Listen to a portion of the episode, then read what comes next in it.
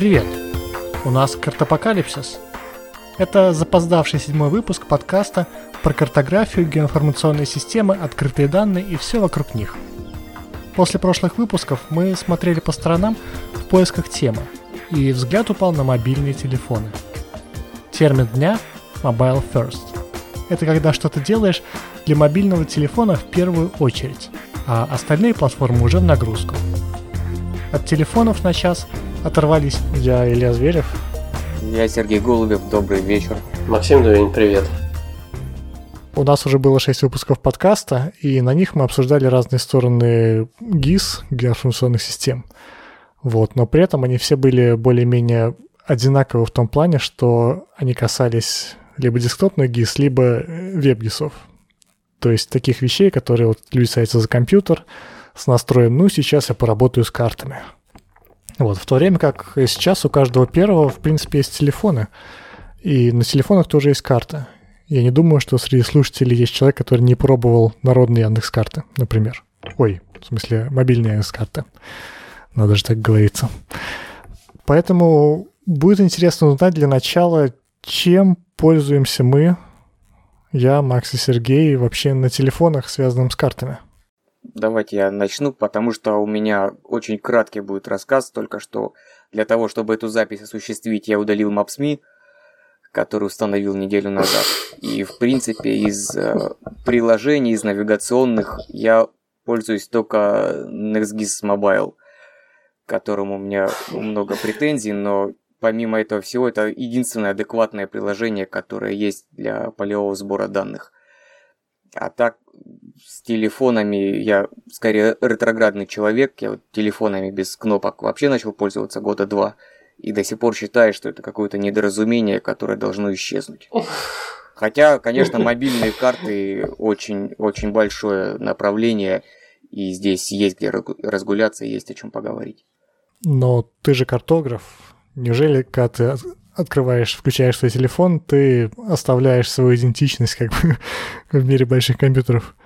Почему? Как раз потому, что я картограф, когда открываю телефон и вижу мало того, что карты сделаны в каком-то чудовищном стиле, так еще они выглядят на малом экране, который бликует, и на котором ни черта не видно, у меня наворачиваются слезы, и я хочу как можно быстрее закрыть его и взять какую-нибудь нормальную, адекватную бумажную карту, на которой все было бы видно.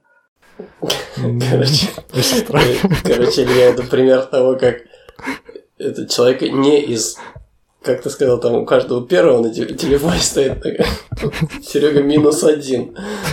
Примерно, да. Но я на самом деле тоже не, как ни странно, не шибко как бы обеспечен картами на смартфоне. Я никогда не ставил Яндекс карты. А что никогда... Аналогично. Подожди, подожди. И никогда не пользовался Maps... И никогда не пользовался Maps.me. Вообще никогда. Вот. Это мой, мой предмет такой особой гордости. вот. Но у меня стоит Османт. Я, когда я куда-нибудь еду, в качестве навигатора я периодически его включаю. Не могу сказать шибко, э, шибко часто, но во всяких новых городах, в принципе, выручает. Вот. А, ну, что еще? Достойная альтернатива, да. Да, ну там по рабочим всяким этим моментам Серега уже порекламировал. Всякие наши картографические приложения тоже стоят. Вот и Mobile, и коллектор. И в них во всех тоже есть карты. Я что-то на вашем фоне чувствую себя сраным хипстером. Давай, давай.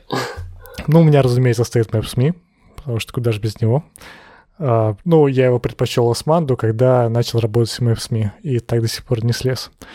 Еще у меня стоит ну, Vespucci, это мобильный редактор OpenStreetMap. Uh, но, честно сказать, я им последний раз пользовался года два назад, когда собирал подъезды. Так, что еще? Osmodroid не совсем про карты, но он транслирует мое местоположение. Очень удобно, когда говоришь, ждите меня, скоро приеду, запускаешь приложение и присылаешь ссылочку, вот где я еду. Так, что еще? MapSwipe. MapSwipe вообще это удивительное приложение. Около картографическое. Не знаю, возможно, вы слышали. Оно работает очень просто. Оно показывает э, кусок спутникового снимка где-нибудь там в странах третьего мира, скажем так. Вот. Э, и нужно их внимательно рассмотреть и понять, есть там домики, например, и дороги или нет. Вот, если есть, тапаешь, если нет, то просто смахиваешь, смотришь следующий снимок. А, такая типа игрушки, да, такое приложение? Ну, в общем, да, там можно скачать э, кучу этих э, снимков э, в прок, и, допустим, когда едешь в метро, просто там прощелкать несколько там сотен. Вот. Эти все данные от всех пользователей, они аккумулируются на сервере, и потом они уже картографам, там участникам проекта Missing Maps подсказывают, где, какие части карты нужно открывать, чтобы замапить домики и дороги, mm. а какие можно пропустить. Ну, понятно, да. Это ты его рекламировал в Штосом, да, пару лет назад? Да, было дело, я пару раз про нее писал. У меня там уже почти шестой уровень. Это знаешь, что я прощелкал там какие-то дикие тысячи уже этих карточек. Я им пользуюсь редко, но стоит открыть, и да, тоже довольно залипательно. Ну да, это вот тема, кстати, вот этого краудсорсинга в картографии, да, не могу сказать, что сейчас она очень популярна, у нее был какой-то пик там пару лет назад, там, знаете, там нот, да, который потом Digital Globe купил, это вот те самые системы, где пользователь, любой пользователь может такой чип изображение посмотреть и сказать, я там вижу пожар, или я там вижу э, какого-нибудь там белька, или я э, вижу домики, или не вижу домики. Вот. Ну и просто да, нет, следующий. Да, то есть э, краудсорсинг в картах это вообще такой святой грааль, и многие его пробовали. Есть э, два приложения, которые напрямую такой краудсорсинг да нет, это вот MapSwipe, который, по сути, помогает другим мапперам. То есть там получается такая длинная цепочка, что кто-то делает запрос на картированной территории, потом MapSwipe общелкивают, mm-hmm. такое первое приближение карты. Потом второе — это вот эти все марафоны Missing Maps, когда десятки, там сотни человек обкладывают домики по задачам из uh, Hot Task Manager. Вот, потом еще валидация, потом обработка, и карты идут куда надо.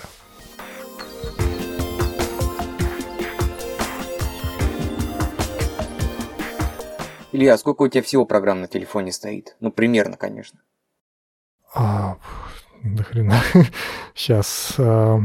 96-99 приложений у меня стоит на телефоне. Ну, тогда я порекомендую тебе сразу последнее сотое, которое вот только недавно появилось, QGIS э, Field для мобильных телефонов. Я его оценил, действительно второе, которое я установил.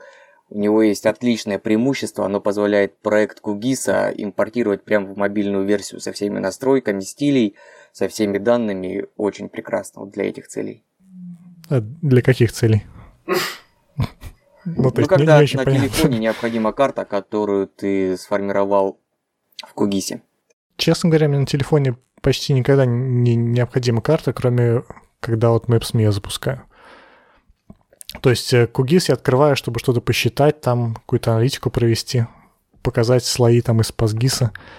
Вот, а так, чтобы просто открыть и посмотреть на карту, мне кажется, такого не было. Да, и именно поэтому мы по этому пути не пошли, когда разрабатывали свои мобильные приложения. Мы тоже стояли на этой развилке, что нужно ли нам пытаться как бы втащить GIS в телефон, да, и тогда как бы ты автоматически получаешь вот эту вот возможность там проекты открывать и так далее. Ну, у Кугиса, вот Куфилда и так далее, у него вот это вот, они давно уже, несколько лет уже эту тему прорабатывают. Возможно, сейчас она более стала проработана. Мы, мы, мы для себя от этого отказались. Ну да, основная проблема кугийских проектов, что они очень тяжелые, в общем-то. Ну, не для ну, телефона. Ну да, функционально. Нет, мы пошли по другому пути в свое время. Мы просто сказали, вот вам модуль для Кугиса, который так назывался, Qtiles назывался, который просто нарезает любой проект в кэш. И ты его просто открываешь как э, bundle в, QGIS, в мобильном приложении и видишь все то, что ты как бы подготовил. Просто тач-интерфейс, он другой, да, он не, не подходит для работы как QGIS е. Да, здесь эта тема показательно а, затрагивает тему, стоит ли делать аналоги десктопных там, больших приложений в телефоне. То есть вот у меня стоит на телефоне Vespucci, это по сути полноценный OSM-редактор. Угу. Вот, там можно делать все, что можно делать в JOSM, например. Создавать там объекты, менять теги, там с отношениями работать.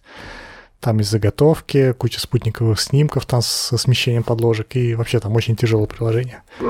Но им мало кто пользуется, потому что Ну, come on, на телефоне, на маленьком экранчике. Кто-то это делает. Почему вот э, вы, Макс, отказались от мысли сделать мини-гиз в телефоне, например? Ну, понимаешь, с одной стороны мы отказались, с другой стороны э, ситуация всегда такова, что тебя к этому все время толкает. Ты сделал небольшое, удобное, там, минималистичное в, одном, в каком-то смысле приложение, это не важно даже картографическое или нет. Вот. И дальше ты, если ты вокруг этого строишь бизнес, тебя постоянно заваливают фьючер-квестами, да? И если ты такой capable, что называется, то есть ты нормальные программисты и так далее, то ты как бы есть тенденция как бы их начинать добавлять, потому что иначе люди говорят, ну, мы там типа не будем использовать, потому что там нет такой-то, такой-то, такой-то функции. И ты начинаешь добавлять, и постепенно ощущаешься в ситуации, что ты вроде бы и не делал мини-гис, но у тебя вот э, приложение превратилось в такое вот веспучее а, само, само по себе просто с течением времени, да, потому что здесь добавили функциональности, здесь добавили функциональности, здесь какой-то сложный кейс э, отработали и, и добавили еще настроек, еще кнопок. А, а в чем здесь проблема? Почему тебе это не нравится? Вроде все умеет, как бы и не, не сильно тормозит, наверное. Ну, ты сам знаешь, что программные продукты, которые бесконечно усложняются, они становятся также бесконечно глючными и сложными в поддержке. Ну да, меня в последнее время интересует тема интерфейсов, и когда я открываю QGIS, я вижу вот две строчки иконок да. и огромный список слоев, и как все это масштабируется на телефон, да. честно говоря, не очень понятно. Это невозможно масштабировать, но даже если ты выкинешь э, и оставишь от этого 10% и начнешь э, думать только, например, о там вводе точки. У пользователя столько вариантов ввода этой чертовой точки. Пользователь хочет поставить точку, где он находится, он хочет тыкнуть пальцем и ее поставить, он хочет ее ввести по координатам, он хочет ее ввести по координатам и азимуту, э, и расстоянию да, от текущей точки, и бесконечно. Вот, и что из этого выбрать? Ну, по своей практике, Максим, я могу сказать, что вот в полевых исследованиях, что у геологов, которые азимут активно используют, что у ботаников э, действительную важность представляет собой только та точка, которая отмечена в месте, где ты находишься. Да, Серега, но... И в этом у вас очень круто сделано. Действительно, особенно круто то, что можно усреднить координаты там по 20 замерам и получить точное местоположение. Это, да, но, но все равно есть много людей, которые дистанционными учетами занимаются, они как бы ставят точку не там, где находится, а где-то рядом. Ну, кстати, вот я смотрю на свои картографические приложения, и все, вот, кроме MapSwipe, они связаны с передачей или с работой вокруг своей координаты. То есть либо там добавлять какие-то метки рядом с собой, uh-huh. либо передавать свое местоположение, там, либо фотографировать там. Складывается какой-то тренд. То есть, что мобильные приложения, они для сбора данных и для сбора координат. Да. А он, ну давайте я вкину такой запрос и скажу, что он по большому счету больше ни для чего и не нужен, вот кроме этих двух задач. Навигационный ну а как? А роутинг? Сейчас, сейчас, сейчас, сейчас. навигационный. Навигационный. Первая задача навигация, навигация, вторая задача сбор данных. Вот то, что ты про MapSwipe рассказывал, это же, это же операция в системе, это какая-то экзотика. Но MapSwipe не единственный. Например, э, ну, ты рассказывал про Digital Globe, но это ранние времена, я так понимаю, что это не совсем на телефоне было. Не-не, это веб-приложение, там, ну да, веб-приложение. Ну да. Ага. Еще есть э, Street Complete. Это тоже осморское приложение. Вот. Тоже сбор пос... данных, Илюх? Ну, это такой относительный, потому что... Э, ну, хотя да, ладно, сбор данных. Ну, назовите третий класс задач. А. Мы говорим про навигацию, мы говорим про сбор данных. Развлечение, да? Ну, в принципе. Ну, вот Pokemon Go какой-нибудь. Ну, кстати, да. Игры. Pokemon Go. Это в меньшей степени класс задач. Вот, и да, игры. Хорошая тема.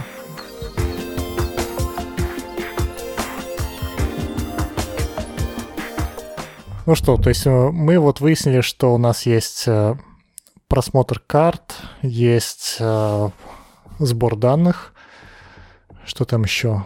Вот MapSwipe в своей категории и игры. Ну, хотя MapSwipe, наверное, в категории игр тоже. Ну, да, Только таких условно полезных. Развлечения, да. Да.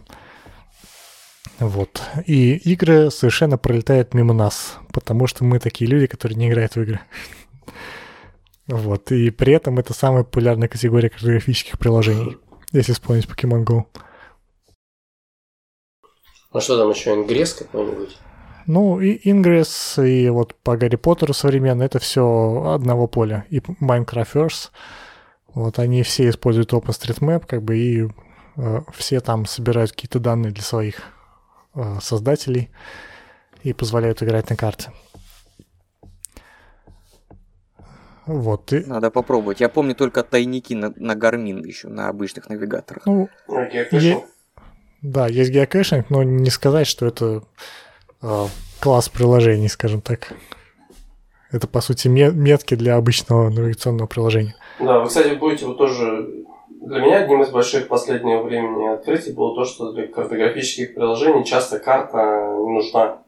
Ну, как открыть? Я что 8 предписал? Ну, как бы, э, понятно, когда ты где-то там читаешь, другое дело, когда ты это разрабатываешь сам и понимаешь, что твоим пользователям, ну, как бы они не, не удивляются, когда в определенный момент в новом приложении карты просто нету. Но оно при этом все равно является картографическим. Но это больше, конечно, сбор данных, да. Ну, не да. Знаю, там с играми и навигацией. Моя позиция в том, что карта вообще никому не нужна, как бы. Вот, но нужно как бы продукт, который получается из карты.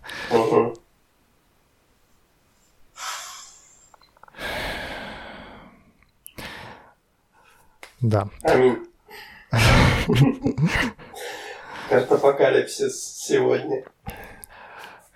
Вот, что у нас получается по пользователям? Пользователи, в принципе, а, ну, можно сказать, что у каждого стоит какое-нибудь картографическое приложение. Вот. Ну, мы, понятно, у нас хотя бы не SGIS Mobile стоит. Вот. У Ну, у большинства, конечно, стоит Google, который на андроиде по умолчанию идет. Да, Google стоит, и меня удивляет, что и люди им пользуются. То есть не ставят никакой альтернативы, там ни Яндекса, ни Maps, ни Османт. Открывают Google, и там все ищут. Даже люди из OpenStreetMap активные участники. Вот, я, честно говоря, не знаю. Ну, то есть, по- понятно почему, потому что оно вот стоит на телефоне, называется карта, и если ты хочешь посмотреть на карту, ты открываешь приложение с названием карты. Вот, здесь логика безупречна. Вот, но оно отстойное, это приложение. Оно слишком сложное. То есть э, ты открываешь приложение карты, и там вот не просто такая нейтральная карта, которая от тебя ничего не требует, как в Maps или Османде. Она как бы есть, и там с ней как-то можно работать, но как бы не in your face. Как. Вот, а в Гугле прямо все начинает торчать, там на что-то нажимаешь, там миллион плажек открывается, там построй маршрут, вызови такси, там посмотри информацию о заведении. И Особенно это неудобно на маленьком да, экране. при этом картография в Гугле традиционно отстойная, чтобы там э, Джейсон Абир не писал. Вот. И как-то, с одной стороны, картой невозможно пользоваться, а с другой стороны, тебя заставляет что-то делать все время. Вот. Э, и это все как-то очень несбалансировано и, не знаю, тяжело просто пользоваться приложением. Не знаю, как люди его выносят. Вот. И поэтому, собственно, мы пользуемся либо Османдом, либо Maps. Ну, либо вот э.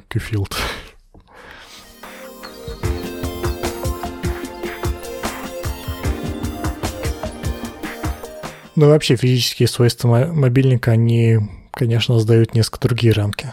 Вот, э, допустим, недавно я для заметки в ШТОСМе делал сайт демонстрации интерактивной карты, и поскольку ШТОСом многие, особенно Telegram, читают с мобильника, то передо мной стояла задача оптимизировать этот сайт, чтобы он хорошо выглядел для моби- на мобильном устройстве.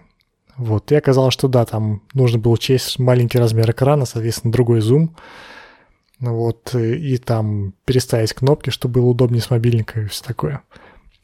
Вот. Как вам часто приходится делать примерно то же самое? То есть вы вообще следите за тем, что ваши сайты, ваши сервисы, приложения, а, которые написаны для десктопа, нормально работают на телефоне? Мне в этом плане очень легко, потому что у меня мобильник самый маленький, самый дешевый и глючный, поэтому если что-то не так, то я это вижу первым. Потому что если он работает нормально на моем телефоне, значит на любом другом откроется без всяких проблем. Ну, во всяком случае, если это не Symbian. У нас очень редко бывает mobile first, то, что называется, да? Последний медиапроект, который мы делали, который мы прям настояли на том, чтобы была мобильная версия, ее надо проработать, ее надо придумать там, не знаю, верстку специальную и так далее, это была эта карта России, да, изменение границ России и так далее. Вот. И действительно, как потом оказалось практика, там 60% пользователей заходили с мобильных устройств. Смотрели. Да? А, может быть, это только к нам, но для нас это редкий проект. Редкий. Потому что э, если ты в медиа как бы сфере, ты делаешь какие-то проекты, которые тиражируются потом там по всяким средствам массовой информации, да? Ну, это как мы написали про наши, его растиражировали там, не знаю, всякие СМИ, журналы, там National Geographic и так далее. Это редко бывает. Так у вас есть наверняка и не медиапроекты, которые... Вот. Которые а не медиапроекты, да. Нет, в том-то и дело, что они довольно четко различаются. Они медиапроекты как бы делать и под мобильные, это выкидывать деньги. Это много тратить очень сил и средств. Ну, например, наш, э, наш веб-сервис основной. Ну, скажи уже, лишняя ну, реклама ну, ну, ну, на Discom, наша веб-гис, которая в интернете там работает. Она работает на мобильных устройствах, но она далека от идеал, идеала в этом плане. Вот. И нам еще только предстоит это все переосмыслить и переделать под мобильное устройство. Потому что, еще раз, потому что в основном люди, которые пользуются этой информацией, они сидят там на своем компьютере и с ним как бы взаимодействуют. А когда тебе нужно сделать mobile-friendly вещь, ты делаешь ее сразу такой, mobile first, как бы делаешь. И еще раз, это не, не, не хорошо и не плохо, это просто как бы разные аудитории, что ли. Ты первым делом спрашиваешь в таких проектах, эти люди, они как будут им пользоваться. Вот. И хорошо, когда, конечно, когда ты поддерживаешь две как бы, версии одновременно и можешь то и другое делать, но в условиях сжатых как бы, ресурсах ограниченных ты выбираешь что-то одно. То есть GIS, которые вы пишете на заказ, они всегда под десктоп. То есть заказчики до сих пор все делают на десктопе. В большинстве случаев так. Не всегда, как я сказал, некоторые сразу нацелены на какие-то медиа штуки, да. Некоторые мобильные приложения делают для своего там особого сбора данных. Какие-нибудь там лесники или какие-нибудь там строители. Меня здесь э, скорее удивило такое разграничение на медиапроекты и проекты там на заказ, которые, не знаю, серьезные. И те, и другие на заказ, но просто одни с э, компонентом, который ориентирован на массовые пользователя. Массовый пользователь зайдет в мобильном браузере. Да, вот Вопроса смотри, нет. вот разграничение есть как бы массовый пользователь и есть как бы пользователь, не знаю, другой. Люди и заказчики. Ну, то есть э, люди обычно с телефоном заходят на ваши проекты, а заказчики, они обычно для компа. Да, это... Ты делаешь какое-то функциональное приложение, которое э, по какому-то стечению обстоятельств э, твой заказчик еще и выставляет в интернет. В публичное какое-то пространство, да? Вдруг. Mm-hmm. Вот. И тогда, да, тогда ты э, спрашиваешь его всегда, вы готовы как бы э, еще дополнительно заплатить за то, чтобы вот то, что вы выставляете в интернет, хорошо выглядело на экранах мобильных устройств. И большинство говорит нет, не готовы. А вы всегда это спрашиваете? Ну, как у нас в нашем брифе есть такой вопрос. Просто это те, те же самые люди, которые заходят на медиапроекты, вот эти условные, и заходят на них с мобильного устройства. Да. Но как только дело касается работы, как бы мобильник в сторону, мы работаем. Конечно, ну конечно. Это это, странно. Нет, это не странно абсолютно. Это то же самое, кстати, с десктопом против веба. Там следующий уровень приземленности, как бы что люди, которые работают, действительно там много данных вводят, много редактируют, много... и никакой веб не подходит. Я про то, что есть некие уровни, уровень массовости, назовем его так. Вот. И это такая обратная пирамида, перевернутая пирамида. В, в основании ее пользователи, которые выполняют какие-то достаточно сложные э, операции, их мало, и они все на десктопе. Потому что у них должна быть высокая производительность чуть побольше людей, которые как бы с веб-интерфейсами готовы взаимодействовать. И совсем массовый сегмент – это люди, которым там, ну, не хочу никого обидеть, там, ну, в три, топ, три кнопки тыкнуть, и чтобы на карте что-то там плясало. менялось и переливалось. Ну, смотри, десктоп от телефона отличается тем, экран побольше и клавиатура. Соответственно, я понимаю, если в системе нужно там И много мышь. текста вводить или чисел, и все такое, а все остальное, в принципе, это функция интерфейса, то есть удобство ввода. Ну, то есть, наверное, можно как-то... Нет, безусловно, можно. Все можно. Можно, можно адаптировать. Можно сложную систему, какой-нибудь WebGIS там, с системой... про- Вот, А да, зачем? вопрос в том, что это не нужно просто, Илья, пон- понимаешь, в большинстве случаев. Именно поэтому заказчики отказываются. Они отказываются не потому, что они такие, как бы, вредины, да, и там... э, а Они просто, как бы, как правило, рациональные люди, которые понимают, что это не их главная задача. Может, они не понимают того, что их задачи можно сделать с телефона удобнее и эффективнее? Да их почти нельзя сделать удобнее и эффективнее с телефона. Нет, нет. Наверняка такие случаи возможны, а, но а, снова и снова мы приходим к тому, что есть ну, очень, у мобильного очень ограниченная как бы функциональные возможности. Они ограничены. А если мы а, в мобильные устройства включим планшеты? Ничего, дюймов там, а, да, но экран. адек- ничего адекватного пальцем ты не нарисуешь. Ну, не забывайте еще о батарее. Если уж долго, интенсивно представить, что человек будет работать на мобильном приложении, то это закончится тем, что он за полчаса у него разрядится, и, и зачем это, все так? Это как раз решается сейчас. Это любимая страшилка, что батарея разряжается или там на морозе не работает. Это как раз сейчас все более-менее как бы решается. То есть получается, что вот этот вековой спор решается тем, что для серьезных игр обязательно нужна мышка. Рисовать мышкой, как бы писать на клавиатуре, и телефон здесь не подойдет. Или планшет. Ну, по-моему... Может быть, и подойдет Если- когда-нибудь. Но сейчас... Да, и просто... Опять же, если ты делаешь такие про... э, Как сказать... Не хочу профессионально неправильное слово, а если ты делаешь функциональные приложения, там, где людям ну- нужно в них реально работать, как по-другому объяснить. Людям нужно реально много времени тратить в этом приложении. Вот, вот он в нем живет, понимаешь? А, и это не игра,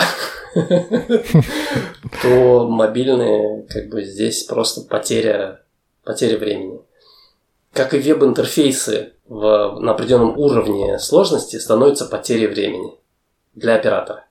Ну смотри, мое мнение остается то, что а, неважно, десктоп, веб, mobile на планшете, mobile на телефоне, ну хотя телефон это такой вырожденный случай, Мгм.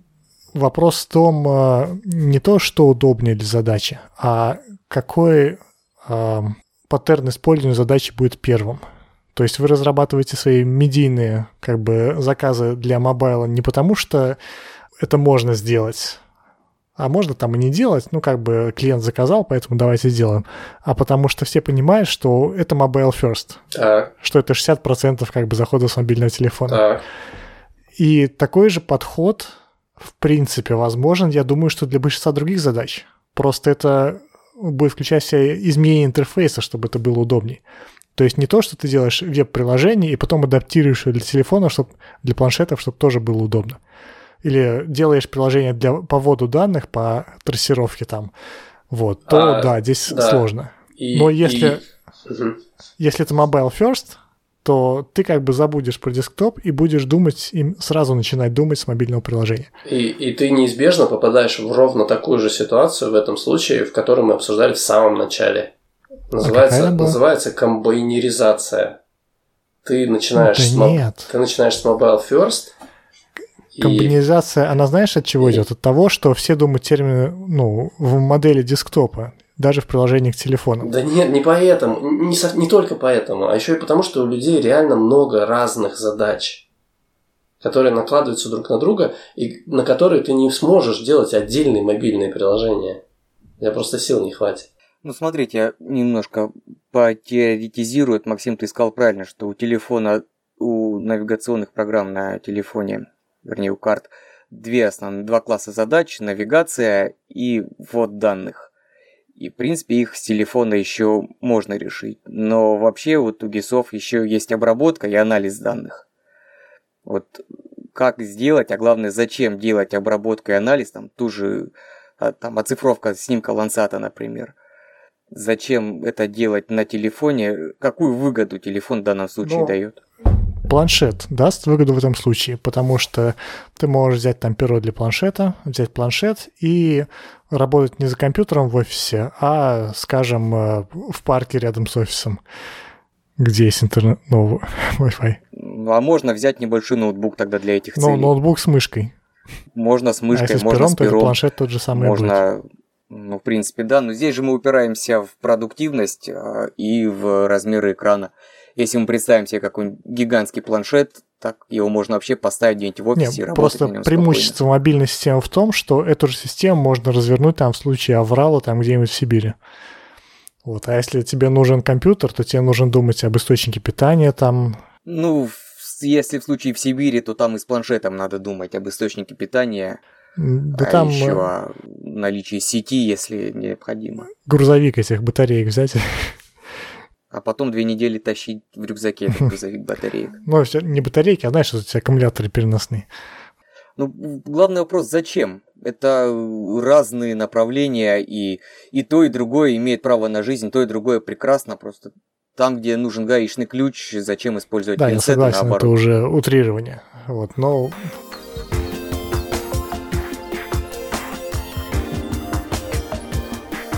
Давайте вот простой вопрос себе зададим. Почему умерли лап- э, практически умерли планшеты, а не лаптопы? но были нетбуки, если вы помните, которые тоже умерли. Так, не надо, я сейчас как раз с План- нетбука сижу. Планшеты мы практически, практически исчезли, ведь так ведь? Я ничего не Мы знаю. знаем, куда уходят нетбуки после смерти. А, Не, планшеты... Ну, кстати, да, они исчезли, но они слились с телефонами. То есть э, телефоны начали повышать просто количество дюймов, и сейчас нормально, я так понимаю, 6 дюймов телефона. Ну, ну, Вот, а, а у мелких планшетов было 7. Вот, поэтому они вот просто друг навстречу друг другу шли. Ну, те, фун- те функции, которые было удобно выполнять на планшете, действительно удобно. Например, читать книжки. Они спокойно перекочевали в, э, в Kindle.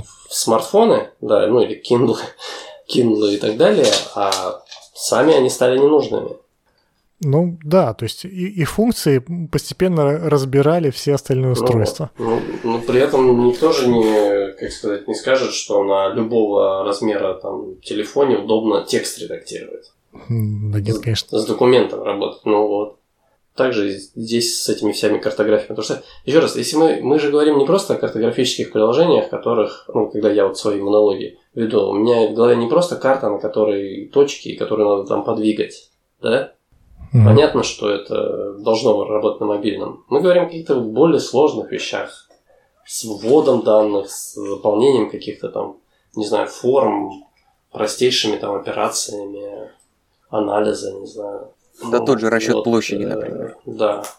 Получается, что из э, относительно серьезных задач телефоны остаются вот э, сбор данных. Не с GIS Mobile тот же самый. Ну, И навигация. да. Ну, из серьезных. Я имею в виду, серьезные, значит, что не те, которые могут возникнуть у каждого человека. Для нас это такая ситуация. Именно поэтому в названии там мобайла написано «мобильная ГИС для сбора данных». В названии программы. А давайте немного тогда еще про сбор данных поговорим. Сбор данных, в принципе, очень сильно зависит от координат устройства. И мы знаем, что сейчас э, в новых телефонах там чуть ли не трехсекционные GPS-приемники, там с э, GPS, э, GLONASS и Galileo, которые, кажется, должен со дня на день заработать. Имеет ли значение вообще точность приема для сбора данных? Нет, смотря какие конкретно задачи стоят, э, в случае полевых работ, да, имеет, э, потому что требуется точность. В некоторых случаях ну, до, до метра это вот э, минимальное, то, что допустимо, а желательно еще точнее. Просто используя телефон для сбора данных для OpenStreetMap, я обнаружил, что очень часто э, все новые точки я подкручиваю по карте, перемещая их в место, где они точнее стоят. Вот, потому что я, я либо внутри здания, либо рядом с ним, вот, и качество плавает, либо вот по карте виднее, где оно будет. Скорее аргумент в, в- в- сторону того, что это не так важно. На самом деле, вот эта высокая точность, которую Серега упоминал, не знаю, что такое метр на телефоне, если честно, да? Ну, допустим, он у тебя есть, он тебе не так важен, потому что ты в контексте географическом находишься. Вот. А когда ты находишься в географическом контексте, это означает, что какие-то другие данные, которые тут же ты обозреваешь, да, они тоже имеют свою тоже точность. Вот. И часто вот эта вот сверхточность, которую мы достигаем, она не нужна. Ты получаешь точку, которая на самом деле находится там вне здания, а ты находишься внутри, или наоборот. Вот. И, и тебе приходится ее двигать. Скорее про то, что Но вот видите, я да. собираю данные, не которые находятся в координатах моего телефона. Не понял. То есть я, ну, я записываю магазин, который находится передо мной в здании. То есть мне не нужна моя позиция, А, это, нужна это, другая, позиция. это другая ситуация. Это еще один аргумент, почему как бы нам сейчас в большинстве случаев, вот реально в большинстве случаев, и профессиональных тоже, не нужна большая точность. Вы говорите о случаях, вот, например, с OSM, когда уже есть какая-то исходная карта, и там действительно точность не нужна. А я, например, могу вспомнить случаи, когда в тайге просто какое-то обнажение скальное, и надо... Нельзя поставить точку на карте и привязать, потому что карты никакой нет. Либо есть такая, которая никакого смысла не несет на данном масштабе. Ну, подожди, исходная То карта есть у все нас всегда зависит от есть. конкретных задач. Исходная карта у нас есть э, спутниковые Да, симки. если бы. Ну, спутниковые симки. Нет, она-то есть, только качество ее таково, что можно ее отключить и ничего не поменяется. Или, например, когда трасса газопровода вот, э, в Нижнем Новгороде проектировали, конечно, можно там взять э, и спецприборы, но всегда хочется быстро и дешево с тем, что есть в кармане, пройтись по проектируемой трассе и посмотреть, куда она попадает, нужно ли что-то дополнительно применять, там какие-то затраты или рассчитать время. Это все хорошо, но мне кажется, ну, любой, любой современный телефон, лю- любым набором а, спутниковых систем, которым он там способен работать, больше, чем на 5 метров рассчитывать не, не стоит. Нет, не стоит. Но вот, Максим, у вас же, говорю, хорошо сделана возможность усреднения координат. Да, его можно по-разному реализовывать, но ты можешь, да, оно- оно что-то работает выжимать. вообще? Конечно, да, почему нет? Усреднение обычное. Берешь не одно, Но- не, не один фикс, а много. Так э, ты находишься как бы в одной точке, и спутники над тобой все одни и те же, и условия не меняются. Какой смысл усреднять? Он все равно будет с общим дрифтом там каким-нибудь. Условия всегда меняются. Да, да, они все равно пляшут. Они пляшут. Ты никогда Ну, не это пытался нужно очень этот долго экс- стоять. Ты, ты- ты не не пытался этот эксперимент произвести? Нет, не очень. Просто, нет. просто собери там 50 точек. Не, ну понятно, что там современные там андроиды и так далее, они могут от тебя еще это скрывать, там пытаться, знаешь, э, не показывать вот этот дрифт, а сами внутри себя усреднение производить, какими-то фильтрами там работать и просто не показывать, не показывать Фильтры сырые всегда данные. работают. Ну, там, по-моему, это тоже зависит. Вот. Вот, ну, и, ну, с усреднением, да, это обычная как бы практика. Да, Если у тебя есть время, ты стоишь на точке, ее описываешь, а сам в это время усредняешь координаты, чтобы получить чуть более точные усредненные Ждешь, пока координаты. Планета провернется, да? Да нет, нет, там, там не в этом дело. Меня, меняется, и от одного спутника все время меняется... Ой, не буду я в это лезть, не знаю точно, сейчас не говорю каких глупостей, но Ну. я совершенно точно помню, что вот когда ты стоишь и на одной точке с каким-нибудь гармином, у тебя постоянно пляшет координат. Ну, смотри, Макс, тебе приходилось э, замерять координаты телефона, потому что тебе нужны были точки конкретно телефона координат. Что-то не понял вопрос. Ну, вот, а, как я сказал, я не могу вспомнить случая, когда мне нужны были координаты телефона. Вот, А. потому что вещи, которые я собирал, они находятся Конечно, рядом. безусловно, телефон не является, как правило, средством а, получения точных координат. Просто правильно. Серега рассказал, что ему Ну, Серега находится в тайге, да, ему нужно какой-нибудь скальник там чуть точнее, как можно более точно зафиксировать, чтобы потом к нему практике, вернуться. Вот, конкретный пример могу привести. Э, На лет пять, наверное, назад коллега таким образом смог найти потерянный в тайге стакан. Да, да, это у меня тоже такие, кстати, истории есть, да. Куртку я так находил свою где-то, тоже ее обронил там, примерно там и так далее, но э, я не знаю, даже в лесных как бы делах э, такие точности, они, ну, попытка их достигать, они отнимают гораздо больше сил, чем тот выхлоп, который ты получаешь, когда Ага. ты говоришь, моя точность там 1 метр, а не 5. Да, мы про какие точности сейчас говорим, Да. потому что для поиска стакана достаточно 10 метров, в принципе. На запах. Да если бы. Это зависит от типа растительности. Но вообще Максим э, и прав, и не прав одновременно, потому что лесные дела тоже понятие обширное. Если мы говорим о лесном хозяйстве, то там действительно и, и 10 метров не грех, а учитывая, что там всю историю лесного хозяйства вообще отводили по буссоли и до сих пор отводят почти всегда. Да. То, да. в принципе, там да. такие точности не нужны. А если мы говорим уже о каких-то научных измерениях, то там немножко ситуация меняется. Но это отдельная специфичная область, и там, конечно, никаких заказчиков нет, не было и не будет. Ну, их просто очень мало. Они, может быть, и есть, но их очень мало. А это примерно такая там же есть, но аналогия, это... как а. Их мало, и у них денег нет. да, да. Ну, там просто нет рынка, да, того самого, который бы это требовал. Вот видите, как мы уже одну тему обсудили, вторую тему обсудили, и в обоих пришли примерно к тому, что есть некие кластеры, да, категории задач, там категории задач клиентов, тем, в которые попадают а, те или иные инструменты, да, веб-инструменты с десктопом или качество, качество а, координат. Потому что ну, градиент, он, ну, его нету, не обязателен он. Вот. И мы можем говорить о том, что есть э, кадастр какой-нибудь, где действительно там или инженерные, инженерка, да, где действительно сверхточности нужны. И потом следующая точность это 5 метров. То есть метровая точность, вот парадоксально, она не так востребована. Ну, мне кажется, что когда нужна точность больше 5, ну, в смысле, меньше 5 метров, то здесь уже люди начинают пользоваться специализированными устройствами. Здесь приемники уже, да. Да.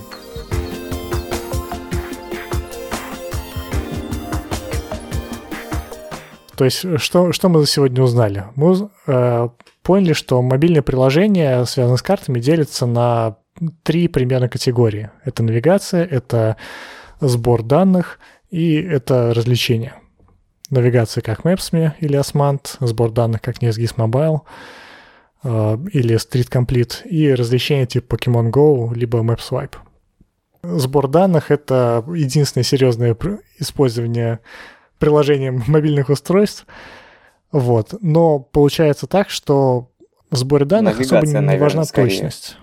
Мы либо собираем текущую точку с какой-то достаточно высокой точностью, там через усреднение, либо ставим точки по уже существующей подоснове, либо спутниковому снимку, либо географии, ну, карте.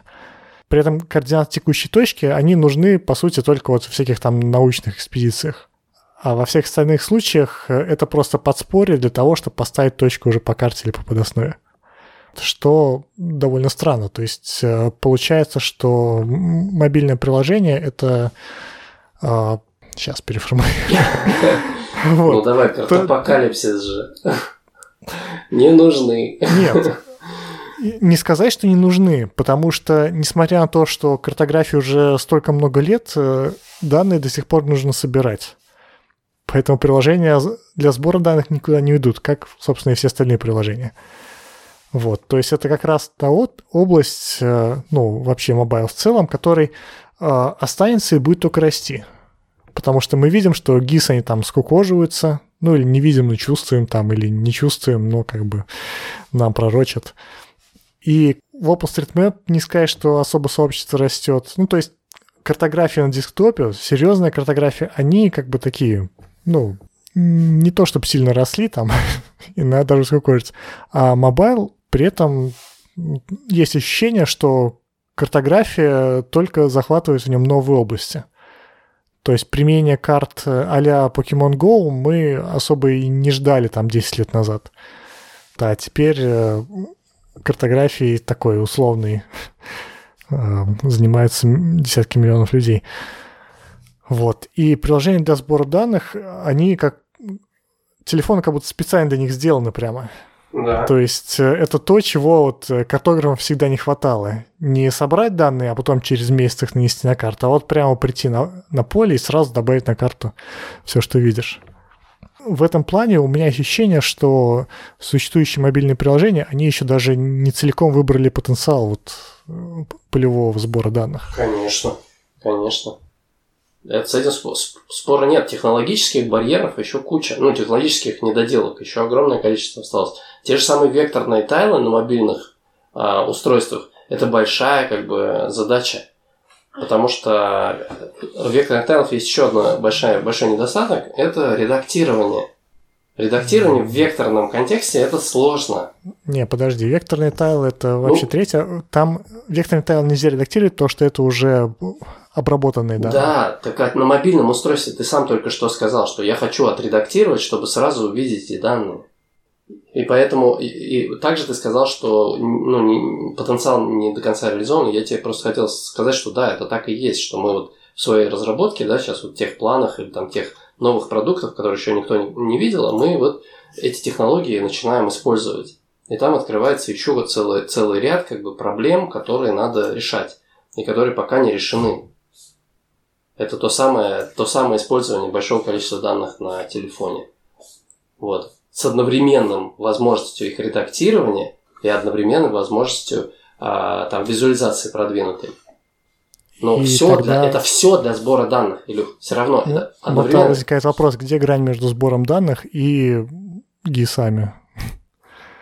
Нет, подожди, раз... грани никого нет. Сбор данных это просто одна из функций ГИСов. Поэтому немножко странно, что ты сказал, что у тебя, значит, не, ну, ГИСы умирают, там, они не умирают, просто, просто люди от сбора данных а, хотят все большего и большего.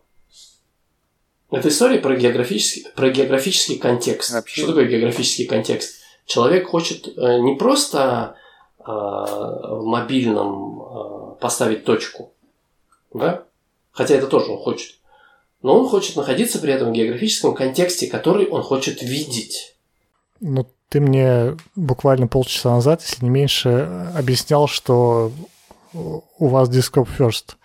А теперь говоришь, что человек предпочитает находиться в географическом контексте. Не, погоди, погоди, погоди, погоди. Нет, безусловно, Desktop First. Я просто сказал, э, мы, же сейчас про некое будущее говорим, нет? Я ну, окей, да, пусть, подключился пусть будет. к Хорошо. дискуссии в этом плане, что ты сказал, что вот э, открывается э, нереализованный потенциал там, и так далее. Я говорю, что да, нереализованный потенциал мобильного заключается в том, что вот эти вот э, возможности нужно на нем тоже реализовывать, но они все равно останутся средством для определенного узкого круга задач, в то время как десктоп – это средство для гораздо более широкого круга задач. Просто потому, что интерфейсы взаимодействия разные. Интерфейсы, не интерфейсы взаимодействия, а способы взаимодействия разные. Ну да, окей. Еще вот чего я жду от Mobile, это большего охвата все-таки. Потому что ты говоришь про специфические там узкий класс задач, в то же время у нас есть э, вот эти вот священные грали для всех, у кого относительно популярные приложения, это вот всякие Pokemon Go, которые имеют десятки миллионов людей. Поскольку телефоны сейчас есть у большего количества людей, чем все остальные технические средства, включая компьютеры, ну, лэптопы, то это шанс для более широкого охвата, и, собственно, даже этот сбор данных с его помощью можно сделать на несколько ином уровне, чем он был сделан раньше или даже сейчас. Ну, наверное, история Maps.me же она это показывает отчасти, нет? приложения для навигации, которые много очень людей использовало, были добавлены средства сбора данных. Примерно вот это, да. Да, и, и сразу выросло огромное количество, ну, несколько там раз, я уж не помню цифры, но ты знаешь их лучше меня, mm-hmm. выросло количество данных, которые просто простые люди начали отправлять. Это та самая история про вот эту вот э, инклю, инклюзию, что ли, как это назвать, э, других, других срезов пирамиды в в эти процессы. Да, нужно придумать, как это сделать. Но это больше организационная задача, чем, чем технологическая, как мне кажется. И, она доста... и они все равно они достаточно узкие. Но они узкие, пока это недостаточно хорошо с, с пиарено, смаркетировано. Не знаю, как это по-русски. Вот. То есть, э, пока у нас не появляются случаи типа э, дорогие там жители Минска, мы собираемся перезасеять там э, вот такой-то парк, давайте вы сейчас установите это приложение, пойдете, отметьте все деревья в парке. Угу. Вот, то есть сейчас такого нет. То, то есть оно есть, но оно очень это локализованное, при этом в странах третьего мира в основном. Это же коллектор ты сейчас описал наш. Вот в этом-то и проблема, что нормальный вменяемый человек коллектором не будет пользоваться, потому что он как бы не входит в круг его задач изучения этого приложения А, ты сейчас вообще говоришь про то, что как бы в, в текущие какие-то, в текущие его процессы внедрятся картографии? Ну, я скорее про интерфейсы, про рефрейминг, ну, то есть э, перепозиционирование э, картографических приложений, вот приложений для сбора данных, которые сейчас, в общем-то, для очень специфических людей, в массовые инструменты. Не, не, не, не, не, можно я поспорю опять с тобой? Мне кажется, что ты про другое. Хорошо. Ты про другое. Ты про... С этим проблем нет. Про... Проблема делать интерфейс коллектора все меньше, все более и более простым, а это как бы ну, задача не то что решенная, но с понятным направлением. И во многом это, это сейчас так и есть. Сейчас надо просто залогиниться и начать собирать данные. Все. Больше ничего не надо делать. Вот, вот, вот мы довели это до такого уровня, опять же, вот в нашей практике. А, как мне кажется, более важная мысль то, что ты говоришь, что просто в его повседневные какие-то а, повседневные э, workflow, используя мобильное приложение, начинают внедряться а, какие-то картографические задачи, более сложные, чем а, навигация по уже, ну там, по готовой карте. И вот э, какие это будут задачи и как, э, как они будут внедряться, вот это интересный вопрос. Короче, сейчас картография считается уделом очень небольшого количества людей. Да. Сейчас? Ну, да. И всегда. Мне кажется, да. она всегда вот, так была. И... А сейчас и... наоборот, сейчас самое и большее те... развитие картографии. Да, и телефоны могут э, позволить э, сделать ее публичной, то есть э, вернуть ее людям, сделать всех людей картографами. Вот, но только никто пока не очень представляет, как это сделать. То есть я считаю, что вот игры типа Pokemon Go там и Minecraft First это вот э, одни из, ну не первых, но вот в первом десятке шагов в этой дороге в несколько километров, чтобы принести картографию людям. Вот, то есть я сейчас без относительно конкретных приложений, там конкретных использований, там что можно запустить Maps.me и добавить что-то, или запустить коллектор что-то собрать, и что это все просто как бы и быстро. Вот, но просто эти все вещи, они для людей, которые уже заинтересованы в этом, в сборе данных там или да, чем-то. Да, ну, ну, только... Вот. Но люди все время сидят в своих телефонах, как бы, и рано или поздно, как бы, на эти телефоны, помимо социальных сеточек и э, не знаю, игр, туда придет и картография. Да, но мне кажется, главный вопрос здесь не как это будет происходить и не в каких, в виде чего там приложений и так далее, все вопрос как, а вопрос зачем, как бы, как только... Как Потому мы... что карта... современная картография сосет, наверное, поэтому... Не-не-не, погоди, это для картографа, для, люд... для людей, которые пользуются этими телефонами, зачем это? А если бы я знал, я бы написал вот, приложение. Вот, вот, и вот, вот это вот, э, вокруг этого пляшем, что Тут пока вроде нет. как вы, вы, пока вроде как из наших э, дискуссий получается, что особо незачем ну, понимаешь, а, сейчас есть чувство, что это движется в эту сторону, что это может произойти, что кто-нибудь найдет, поймет зачем. Ну, то, что пять ну, лет назад не было такого чувства. Может быть, то может быть.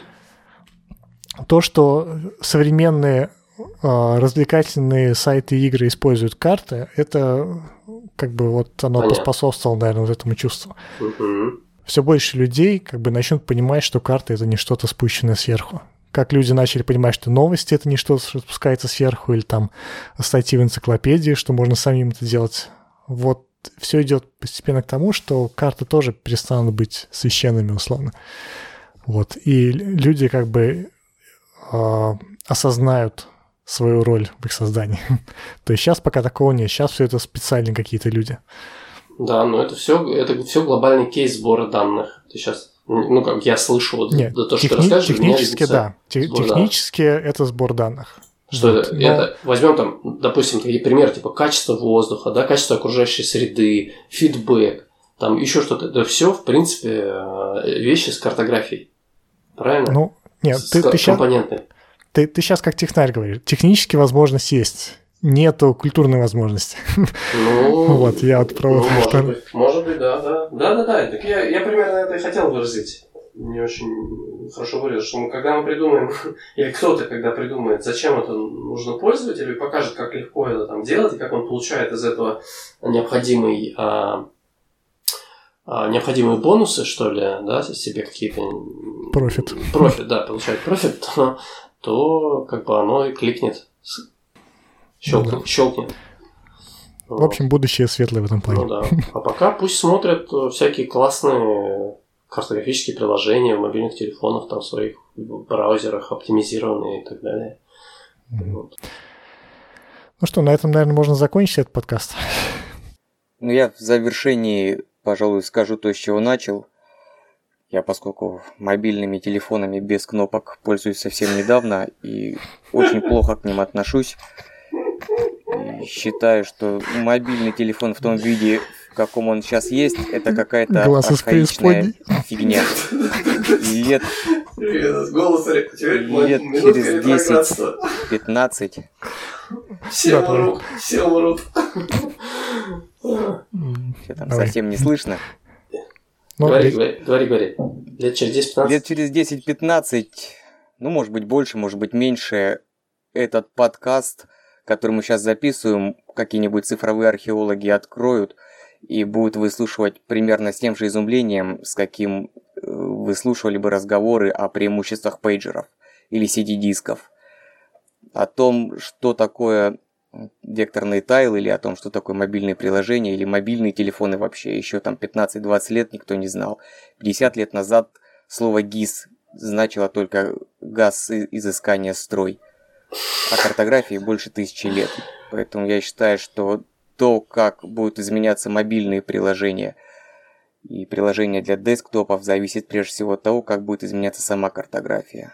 И картография сама не стоит на месте. Я уже заявлял, что потихоньку мы переходим от э, географических карт, которые привязаны непосредственно к координатам на местности, к когнитивным картам, которые более осознаны человеком, которые ему более естественны. И исходя из того, как будет изменяться картография в целом, будут изменяться и мобильные приложения. Я на секунду себя почувствовал в пьесе «Три сестры». А, Я тоже что-то всплакнул прямо. аж. Всё. Ну все плохо, Сергей, да? Это одним словом, двумя словами все плохо. Все, все, все отлично. Почему все плохо? Нет, Все ничего отлично, плохого но в через этом сто нет. лет. Просто я говорю о том, что мы, Ну как, мы, мы рассуждаем о том, как будут изменяться мобильные приложения, исходя из, из нашей короткой истории их развития. Хотя это лишь часть э, общего развития картографии, и картография изменяется там огромными Ну, понятно, что мы не можем исходить из большого куска развития, потому что, ну, собственно, все начало меняться вот 20 лет назад. Ну да. Смотри, чтобы То, цифровые что археологи... ближайшее будущее, которое я вижу применительно к картографии, нет, то, что вот прям сейчас можно даже начать разрабатывать, это дополненная О, реальность нет, это- это тема другого. Другого подкаста это очень сложно. Да. Давайте, наверное, сегодня закончим. А, Всем спасибо, это был Илья Зверев. У меня есть телефон. Спасибо. Максим Дубинин. У меня тоже есть телефон и пара приложений с картой. Спасибо большое, Аривидерчи. У меня два телефона, я их оба не терпеть не могу. Это был Сергей Голубев. Спасибо, что послушали седьмой выпуск Картопокалипсиса. Удивительно получилось. Картографии на телефонах мало, но карты спасут именно мобильные устройства. Мы будем рады прочитать ваши мысли в комментариях и в телеграм-группе Роосом. Подписывайтесь на этот подкаст и помогите узнать про него знакомым. Ставьте звезды в iTunes и сердечки или лайки в других приложениях. Этот выпуск был записан в июле, и следующий тоже осталось только собрать. А когда его ждать, непонятно. Может выйти как через неделю, так и через три месяца. Но не теряйте нас, потому что подкаст жив, и у нас осталось много тем. До встречи!